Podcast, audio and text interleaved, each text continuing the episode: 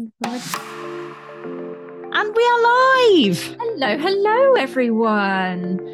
Welcome back to another episode of Strong Tea. I'm Vicky. And I'm Katie.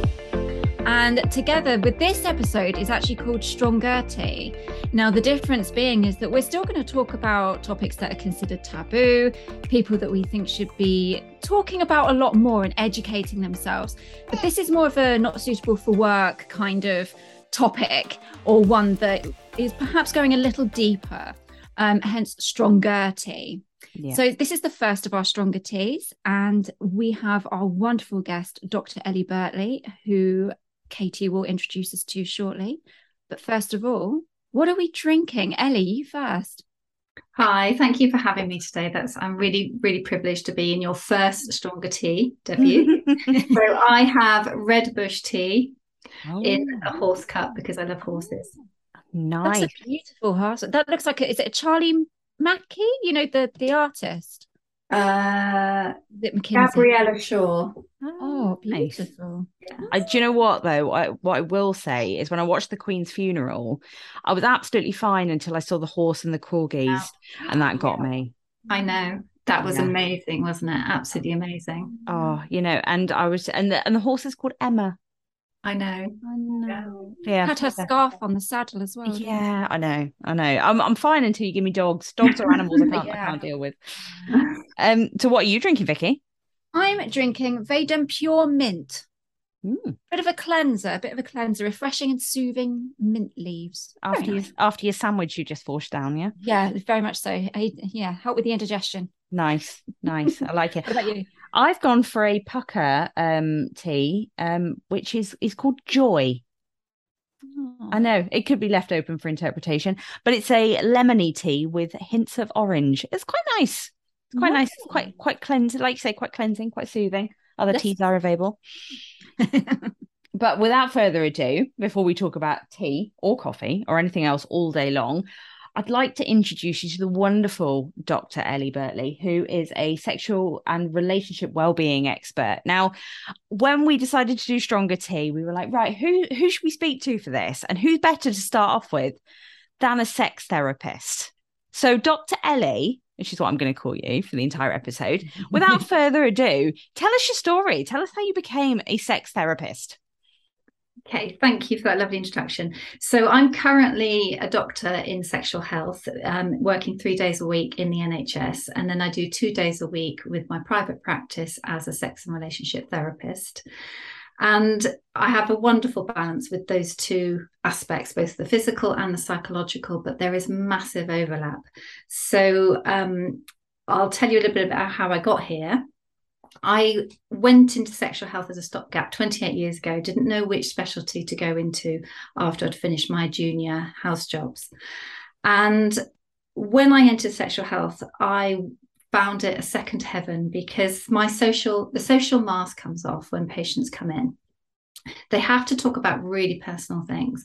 They have to break through the taboos, the shame, the embarrassment, the guilt, the fear, in order to talk about what's happening with their sex life, both physically and psychologically. And I was brought up in the 70s and 80s where the, the generation of that time was don't talk about your feelings, mm. don't show anything. And I subsequently went to boarding school from the age of 13 to 18, and that was a typical English institution, which was uh, along that same line. So here I was working in a job I loved in a way that I loved. And so that's where it really started. And then I noticed how uh, women, because it was family planning back then, not, not sexual health, would come in with physical symptoms and there'd be no identifiable physical cause. And I was left stuck not knowing how to help them. And then I found my clinics running over as I tried to explore the emotions behind these physical symptoms that were unexplained organically. So I found myself some training with the Institute of Psychosexual Medicine, and they skill up doctors, nurses, and allied health professionals now to use therapeutic skills within the medical consultation setting in order to help this body mind medicine. And that's where I began my journey into the therapeutic world. And then life went on. continued to work in in that way. Um, and then in 2014, I unfortunately decided to separate from my then husband and I wanted to make sense of it. So that's when I started to look more into the relationship side of things and did training through Relate. I did my postgraduate diploma in psychosexual therapy and uh, developed a network with pure relationship therapists. And that was really enlightening. And then subsequently to that, I've also done some training in sexual addiction work um, because pornography is becoming an increasing problem um, in the field of sexual health. So in 2016, I'd finished my training and I felt adequately qualified to then set up my own independent practice, um, which I have found has flourished since that time. Um, and within the NHS, I've developed a specialism in working with women with vulval pain. So I attend multidisciplinary team meetings with other specialists, gynecologists, dermatology, women's pelvic floor mm. physiotherapists, in order to help this complex problem. Mm. So I think overall it's been it's fascinating work, um, and there's lots of parallels as to what happens in the therapy room as a, and what happens with sex itself. Mm. So within the therapeutic relationship, I find that people, clients, are often challenged with the shame, the difficulty talking about sex, difficulty connecting, the embarrassment, and the guilt. Mm. But sex therapy also has an upside. So it's not all difficult and complex um, and traumatic. It has the funny side, the exciting side. It can be humorous, explorative, playful. Um, and clients and myself can feel alive um, alive, invigorated, connected, and intimate. That's amazing. I think, I mean, what you've done and cons- with what you said about in the 70s and 80s, and there were there's that disconnect between psychological impact and the physical. And I think with your pioneering work in saying, you know, some of these pain, some of this difficulty, it isn't just a physical thing. It's it's mental. It's also it, it can be psychological. A lot yeah. lot to deal with the psychology behind it. Yeah. And I find that quite fascinating. It is fascinating. And it isn't a specialism within itself, as far as I know. And I think that's where medicine um, lacks slightly because it's it silos conditions into specialisms, but then there's this massive back overlap in the background where where it connects with what's happening with us mentally and emotionally. Yeah, that's powerful. Really powerful. I absolutely love how you must get up and go to work every day and it's totally, totally different. Yes. There is never a day that's the same. Absolutely not. And never a day where I'm not humbled to be able to help people with this difficult area mm. um, and where I don't learn something for myself as well. Because um, any therapist will tell you that alongside your client's journey, you've got your own personal journey and it doesn't stop and you can't separate the two. I learn something from every client that that I'm with. That's amazing. It's kind of a, almost that um is it symbiotic? Where yeah. yeah, you're learning with each other and discovering things as as yeah, teacher and pupil, as it were. Yeah. But why why do people not talk about sex? Why do people still think it's taboo? I always ask my clients one question, which is Was sex ever talked about in your family of origin? And they usually say no. And that's where it starts. And that's not to point finger at our parents and our families because it was their parents and their families that didn't do it either. So it's a generational thing and it gets mm. passed down. But when something isn't spoken about, it gives us an inadvertent message that that thing, in this case sex, is dirty, wrong, taboo. And then these messages are internalized, which we don't realize as we grow up. We internalize messages from our family, we internalize messages from society and culture. And then we think they're their our own thoughts and feelings about something. But what we can do as we get older and more mature is that we can shine a light on those and we can decide, well, does that actually serve me? Is this thinking mine or have I internalized it from somewhere else? Mm. So, um, so then you can actually have a choice. You can have a choice over, over whether you sit with those things that we've been conditioned to think and feel, or whether you choose your own direction. And that's a, a, piece of work that sex therapy often has to do in order to help people to move away from the things that hold them back and to move into a new place where they're not inhibited, where they don't feel so inadequate, they don't feel so awkward.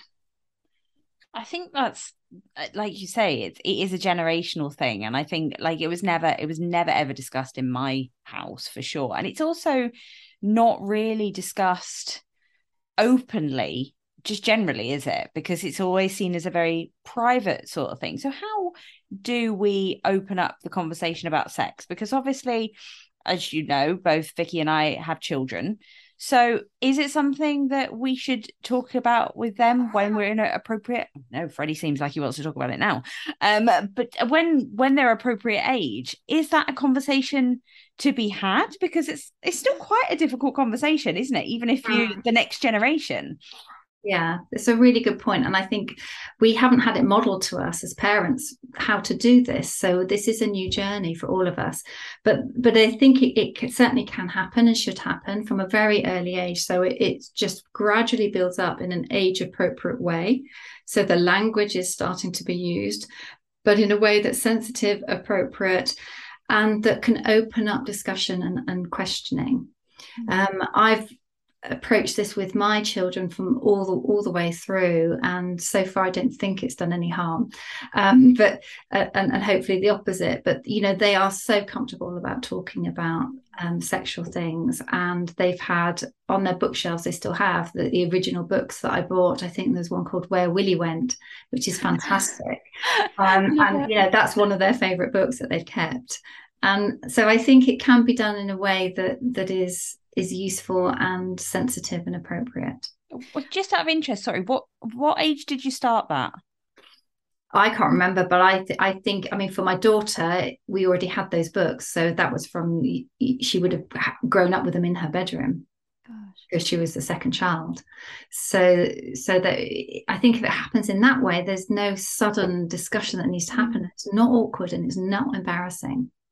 That's so important because if you make it a big thing, then they're going to think it's a big thing. And I'm probably leaping ahead here, but there's a safety issue as well in having that open conversation, that mm-hmm. safe conversation about sex. And, you know, by making it dirty and secretive, you're not allowing your child the sense of what it actually is. And there yeah. are dangers associated with that in keeping things secret and how you feel about sex yeah it's just fraught. And uh, as you get older you said before about porn addiction you are not being allowed to express or talk openly about sex. And so you go into porn and your preconceptions and how you see sex is then going to be incredibly unhealthy Yes, yes, I hear a lot of people who come to me for sex or sex and porn addiction that it started through a curiosity, through not having any other outlet, mm-hmm. and they it, it, was available, it's free, it's anonymous. Um, so that accessibility to these materials means that they then develop a very skewed view of what sex should be from a very early age, and without the more realistic discussion available, then it can't be balanced um, or, or, counteracted, and it, it, can be devastating.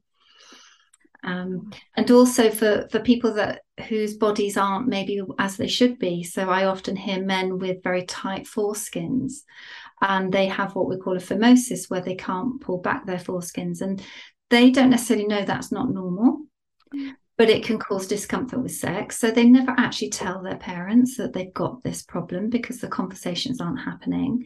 Um, and then they end up with sexual issues secondary to the pain. And that can then, you know, they don't actually get help until their 20s or 30s. And by then, a lot of damage is done. Yeah, by then they've lost their sexual confidence, they've lost time in, in sexual exploration, it's affected relationships and their self esteem.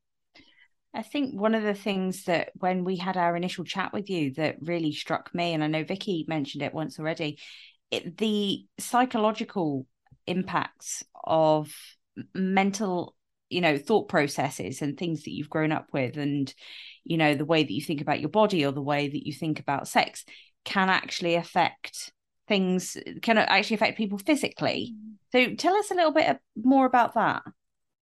So what? So what do you mean exactly, Katie? Uh, well, like in terms of um, when we spoke before, you talked about things like erectile dysfunction, yes, um, and things like that. Whereas people thought, you know, men might think it's uh, just flat out a no pun intended there, um, uh, like a you know that it is just a plain physical problem whereas oh, actually yes. psychologically there's a lot going on maybe behind the scenes that needs to be dealt with and a lot of people don't address that. Yeah. So when people present for sex therapy, they might present with a calling card that's on the surface seems really simple, like erectile dysfunction or premature ejaculation or not being able to orgasm or, or not having much desire.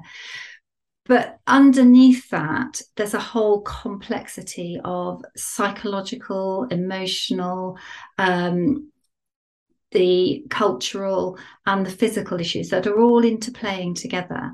And one of the, the the bits that I think is the challenge and the interest of being a sex therapist is that we need to unpick that together with the client. So where where does the cause lie? Is it in the physical? And of course, it's really important that gets excluded. So if a man comes forward with erectile dysfunction, then of course they need to see their GP. They need to have all the blood tests. They need to make sure there's nothing else causing it. But once the organic side has been excluded, then we need to shine a light on well, what, what's going on here? Where is the pain behind this? For example, you may have a man who's a widower and he's in a new relationship and his his erectile dysfunction is a, a a physical manifestation of deep underlying guilt be, that he's with someone new and he's no longer with his wife who has passed away. So that's where you can see the body and the mind working together. Another example might be with women with vaginismus, where the vagina tightens it, and it's not under their con- conscious control, it's an unconscious thing and they may have an underlying fear of an unplanned pregnancy, or they may have an underlying fear of STIs. And this is where the sex education that we have all received can fall down because it's been very fear mongering. And lots of people will see sex associated with disastrous events, not something as a source of pleasure and emotional connectivity with their loved one, but they see it as something to be fearful of. So um, that can then lead to people not being consciously aware of this fear, but then it comes out in their bodies. It's just fascinating, isn't it? It yeah. like the the knowing that these things are connected. When people might think, "Oh, well, I've got this problem, but I'm too embarrassed to talk about it," whereas it could could be quite quite straightforwardly fixed, like you've like you just talked about there yes and they need the space and and the security and the safety and the environment in order to explore that and to piece it together because we all get so busy don't we we run through our lives we're thinking of other people most of the time and our own issues just get put to the back burner yeah. But it's so important not to let that go on, to create space for ourselves, to explore these things, to look in, inwards, because then that will also affect the people around us. So, and I think what you said before as well with the relationship side of that as well, because one may not, uh, one side of the partnership may not really understand why a certain partner is behaving the way they are sexually. And they may not understand it themselves. So that deep psychological dive can obviously unpick a lot of I don't know, underlying things that potentially yeah. neither partner knew about. Yes. So that so they could present with high levels of conflict within the mm-hmm. relationship whereas actually the cause is is misunderstanding and lack of communication about the cause of this problem. So mm-hmm. for example if you know the partner of a man with erectile dysfunction can often take it very personally. They feel under desired they feel rejected they feel what's wrong with me? Is he hiding something? Is he getting pleasure from somewhere else from mm-hmm. something else and that creates a huge amount of of distress and then that distress gets um, expressed in the relationship and then the man with the erectile dysfunction then starts to feel even more of a failure even more of a letdown even more of a cause of problems and so his erectile dysfunction then just gets perpetuated. Tell us about uh, i mean not literally but tell us about your clients. Like who like what's the split? Male female? Do you get couples? Do you get individuals? Lgbtq what sort of ages are they? Because i'm sure there might be people out there thinking my god i you know who sees a sex therapist? You know should i be going to a sex therapist? So so the simple answer is to that is is there is no normal. So there's no normal in terms of who needs sex therapy. It can be i i see 16 years and up and i saw a 16 year old recently and they can be as old as you know in their 70s so because through all the life life stages we get different challenges and they throw up different things. And our sexual desires our sexual journey isn't static. It's not just there it's created and then it and then it stays the same. It will fluctuate. It will have times of exploration or have times of abstinence. There will be times where we feel connected times where we feel disconnected. And all life stresses will not just affect us as who we are but it will affect and, and ripple into our personal relationships and our sex lives. I love that. I love I love yeah. that you just see everyone. Yeah. I think I, and it's it's so funny, isn't it? Because you know, a lot of people probably listening to that would probably be like, 70 years old. My God. But we just need to get used to the fact that everyone has sex, don't they? Yeah, everyone has sex, but it's really important to point out that if you aren't, that's okay too. Yeah. There is absolutely no normal. And I think that's the most important thing to say. One of the commonest questions I might get asked is, you know, am I normal? What's wrong with me? Um, and the answer to that is there's nothing wrong with you. We just need to work out what's what's blocking if you feel blocked but not everyone feels that they if their if their sexuality is something that they choose not to be expressing overtly then that's normal too and of course. I won't necessarily see those people. They may not come for therapy because it's the distress about something that brings people for therapy. Mm. It's interesting, isn't it? Because I think one of the things we talked about in the pre chat as well is a lot of the questions, and particularly the thing that friends talk about is frequency of sex. And there's that benchmark of, well, how often are they doing it? Are we normal? Because we're only yeah. doing, and there's that massive kind of almost pressure around sex about what is deemed as normal including regularity and type and when and where and you just yeah. quite pressured. And this is and i think the media um, are liable for a lot of that pressure. Mm.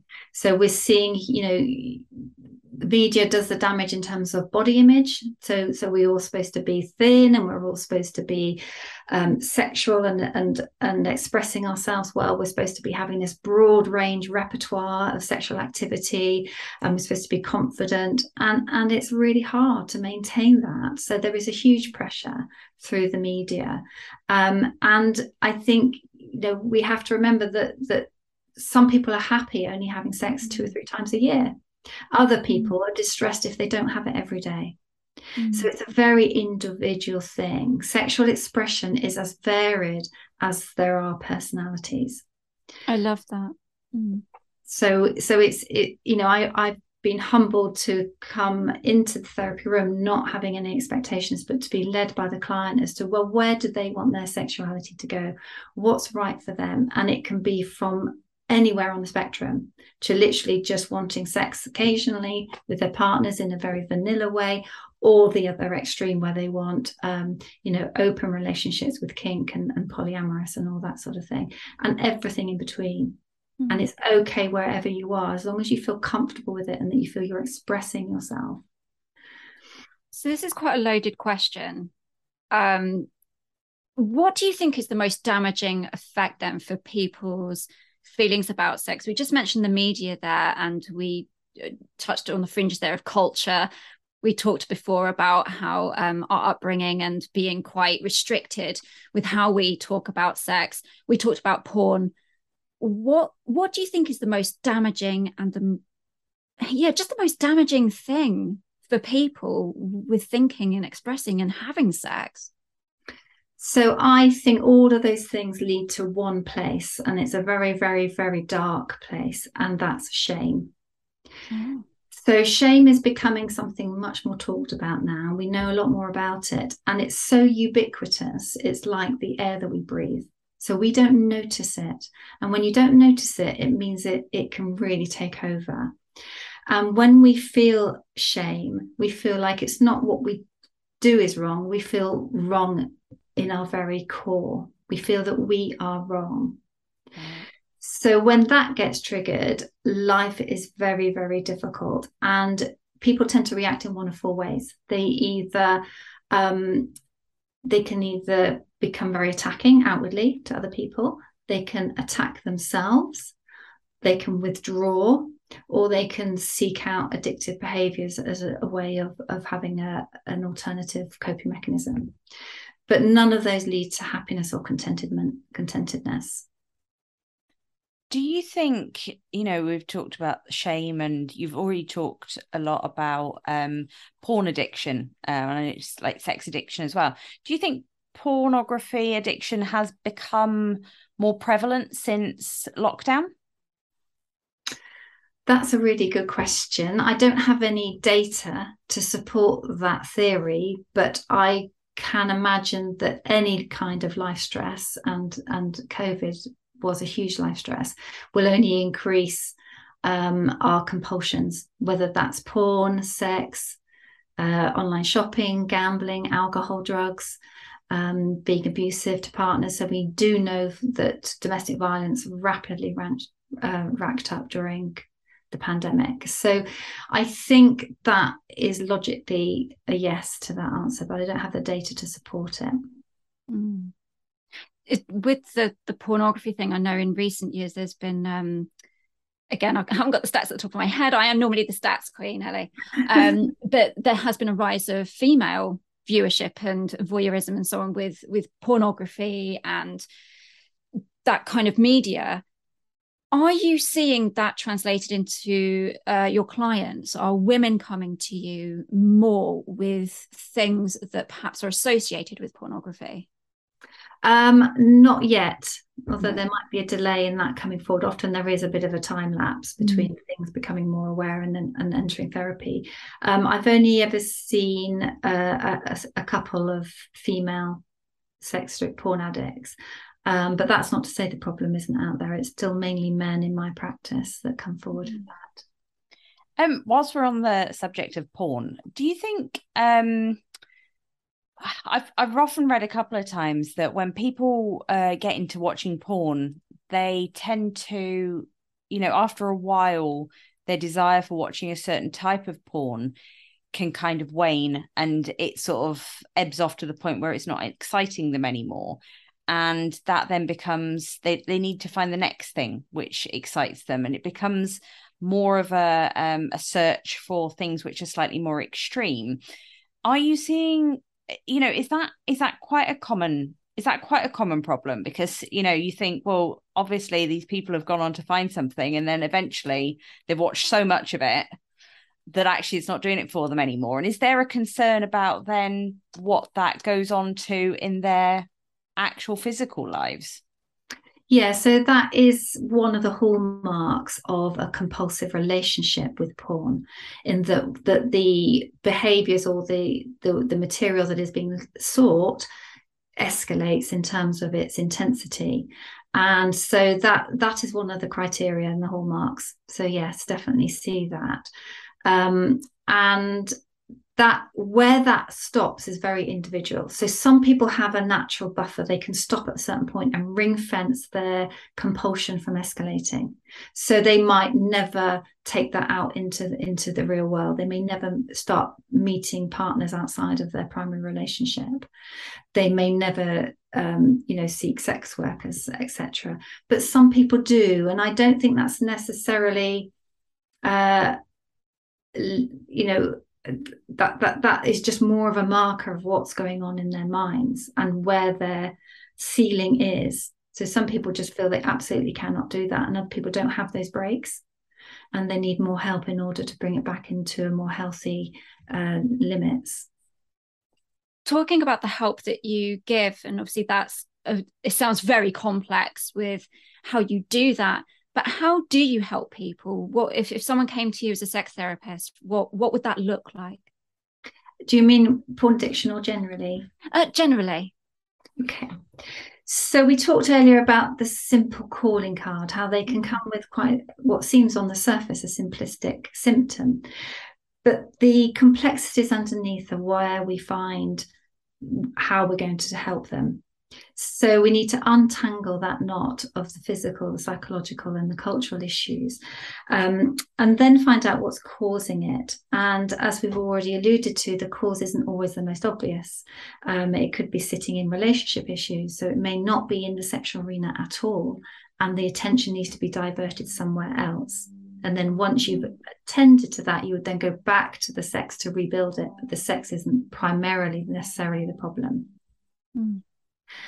Um, but then, of course, sometimes finding the cause isn't always enough to treat the problem. So, understanding is always really, really helpful. And it's the good first step. But then it's like, well, so what? What are we going to do about this? And I think that's a really important second phase of the therapeutic process.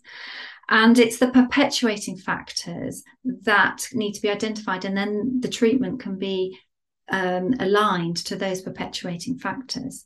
So, for example, I spoke earlier about a man with a tight foreskin who has phimosis and then he has pain, and that may cause erectile problems. Mm-hmm. Um, so he then has a circumcision. So the foreskin is released and the pain is resolved but he still continues to have erectile dysfunction. And that's because you then need to work with the perpetuating factors, which will be lack of sexual confidence, performance anxiety, poor self esteem, and the impact that that problem has had on the relationship itself if he's in one.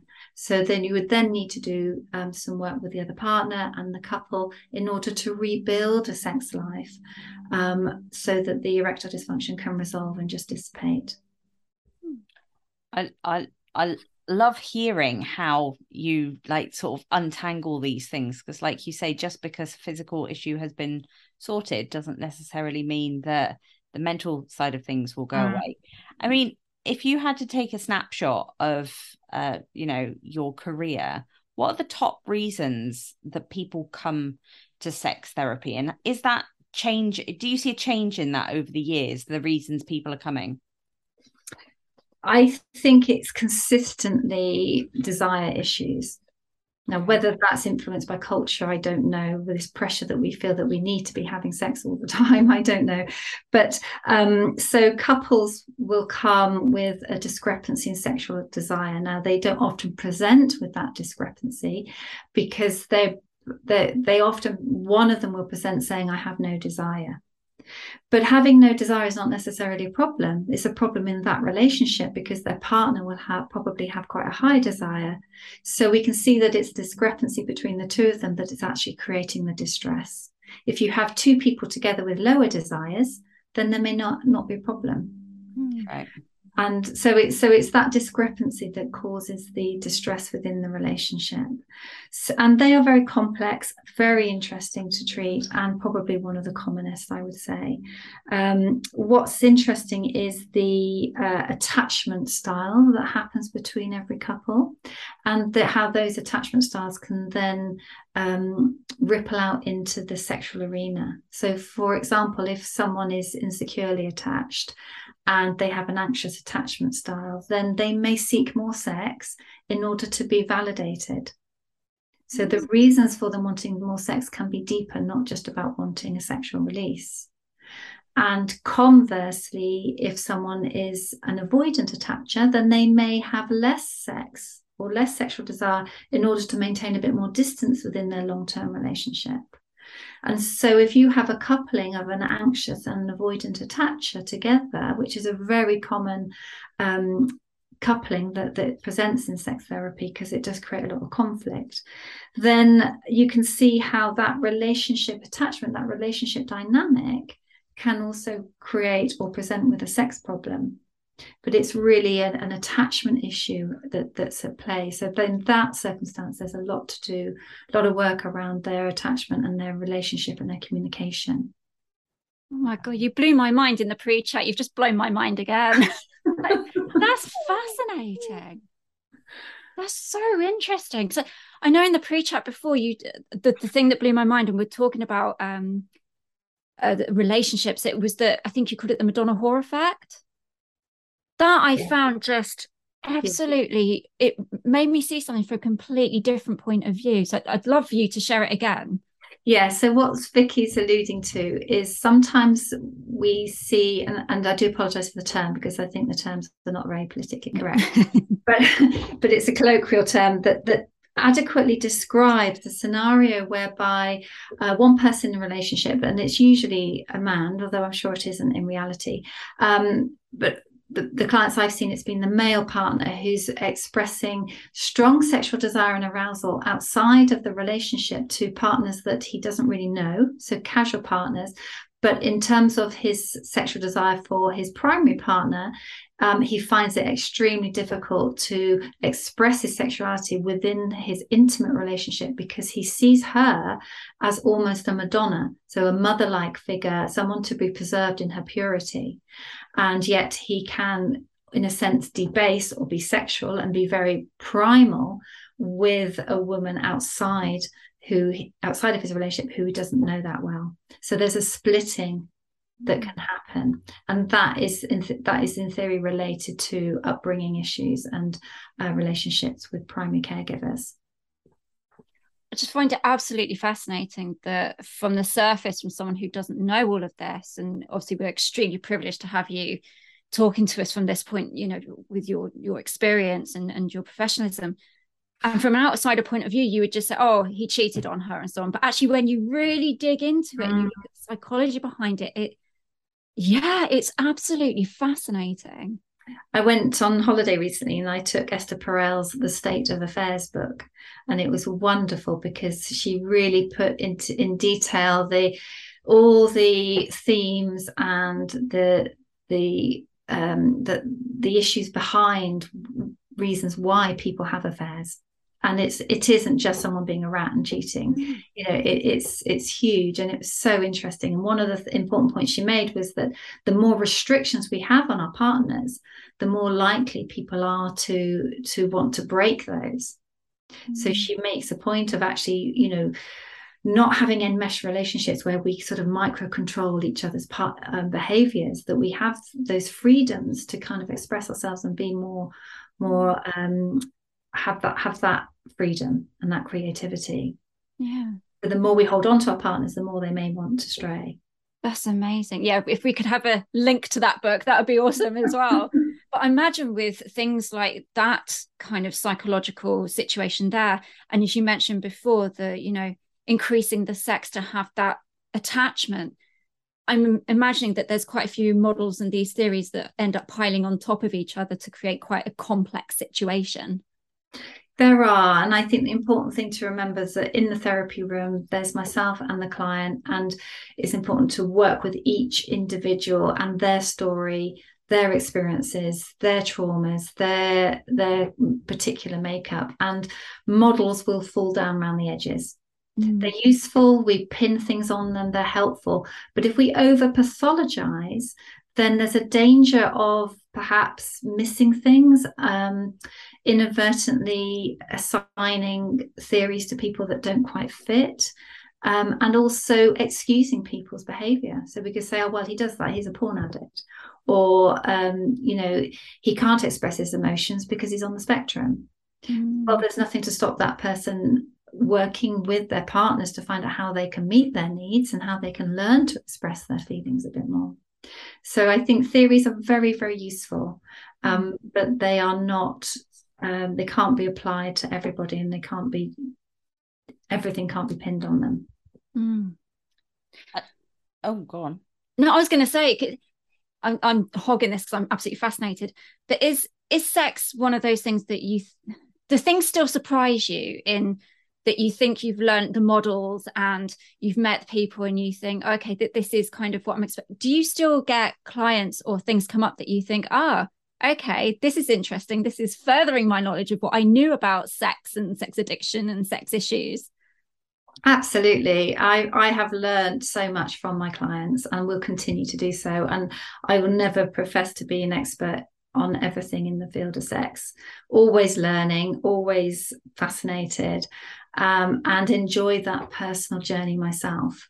Mm. um, in, in, terms of, of my own sexual expression and my own journeys. And I'm just grateful for all the people, both my clients and people in my personal life, who help with that, as I'm sure you both are as well.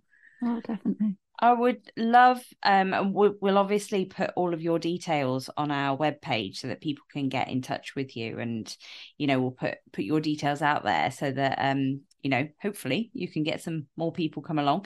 Um, it would also be great to know if you recommend any books, like you just mentioned there, that people might be able to read if they're if they don't have the confidence straight away to get in touch with you. Although I'm hoping when people listen to this, they find out that you're very approachable and you know ready ready to talk to anyone but if you were to really summarize we give all our guests the opportunity for a final sip and if you were really summarizing what you wanted the world to know about sex therapy or your thoughts on it or what you want people to take away from this episode what would you say i would say that if you're struggling with anything in this field that you are not broken and there is no normal.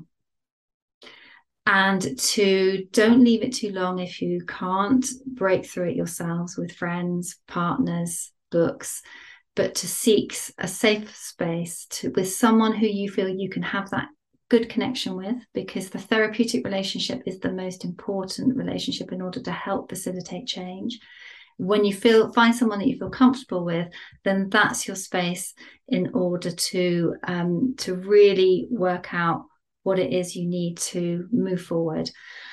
And to communicate communicate communicate communicate with yourself with your friends with your partner and if it needs to be with a therapist amazing Oh, Dr. Ellie Birtley, thank you so much for coming on. It's well, um, going to break into applause then. Yes, that was a really good final sip. I love it. Just, yeah, yeah. The, how open and I think when everyone thinks of sex therapy, it's kind of oh, it's good. I, th- I, don't know if you've seen Sex Education with Gillian Anderson's kind of representation of a sex therapist, yeah. and it it doesn't sound like that. It doesn't. It's, it's more friendly, approachable, less kind of yeah. It's um yeah, absolutely fantastic. Thank you so much for sharing um, your stories you. and your journey as well. That's been fantastic. And thank you everyone for listening as well. And if you are interested in supporting us further, you can buy us a coffee or buy us a tea via our support page. And yeah, we will be back for more episodes of Strong Tea very soon. We absolutely will. And don't forget to check out the back catalogue and all the uh, episodes we have coming up as well. And we will pop Dr. Ellie's details on our website, mm. all the information she's talked about today. And if you want to get in touch with her, please do. She's a wonderful, wonderful yeah. woman. So thank you, everyone. It's been great. We'll catch up with you very, very soon. Take care. Bye. Bye.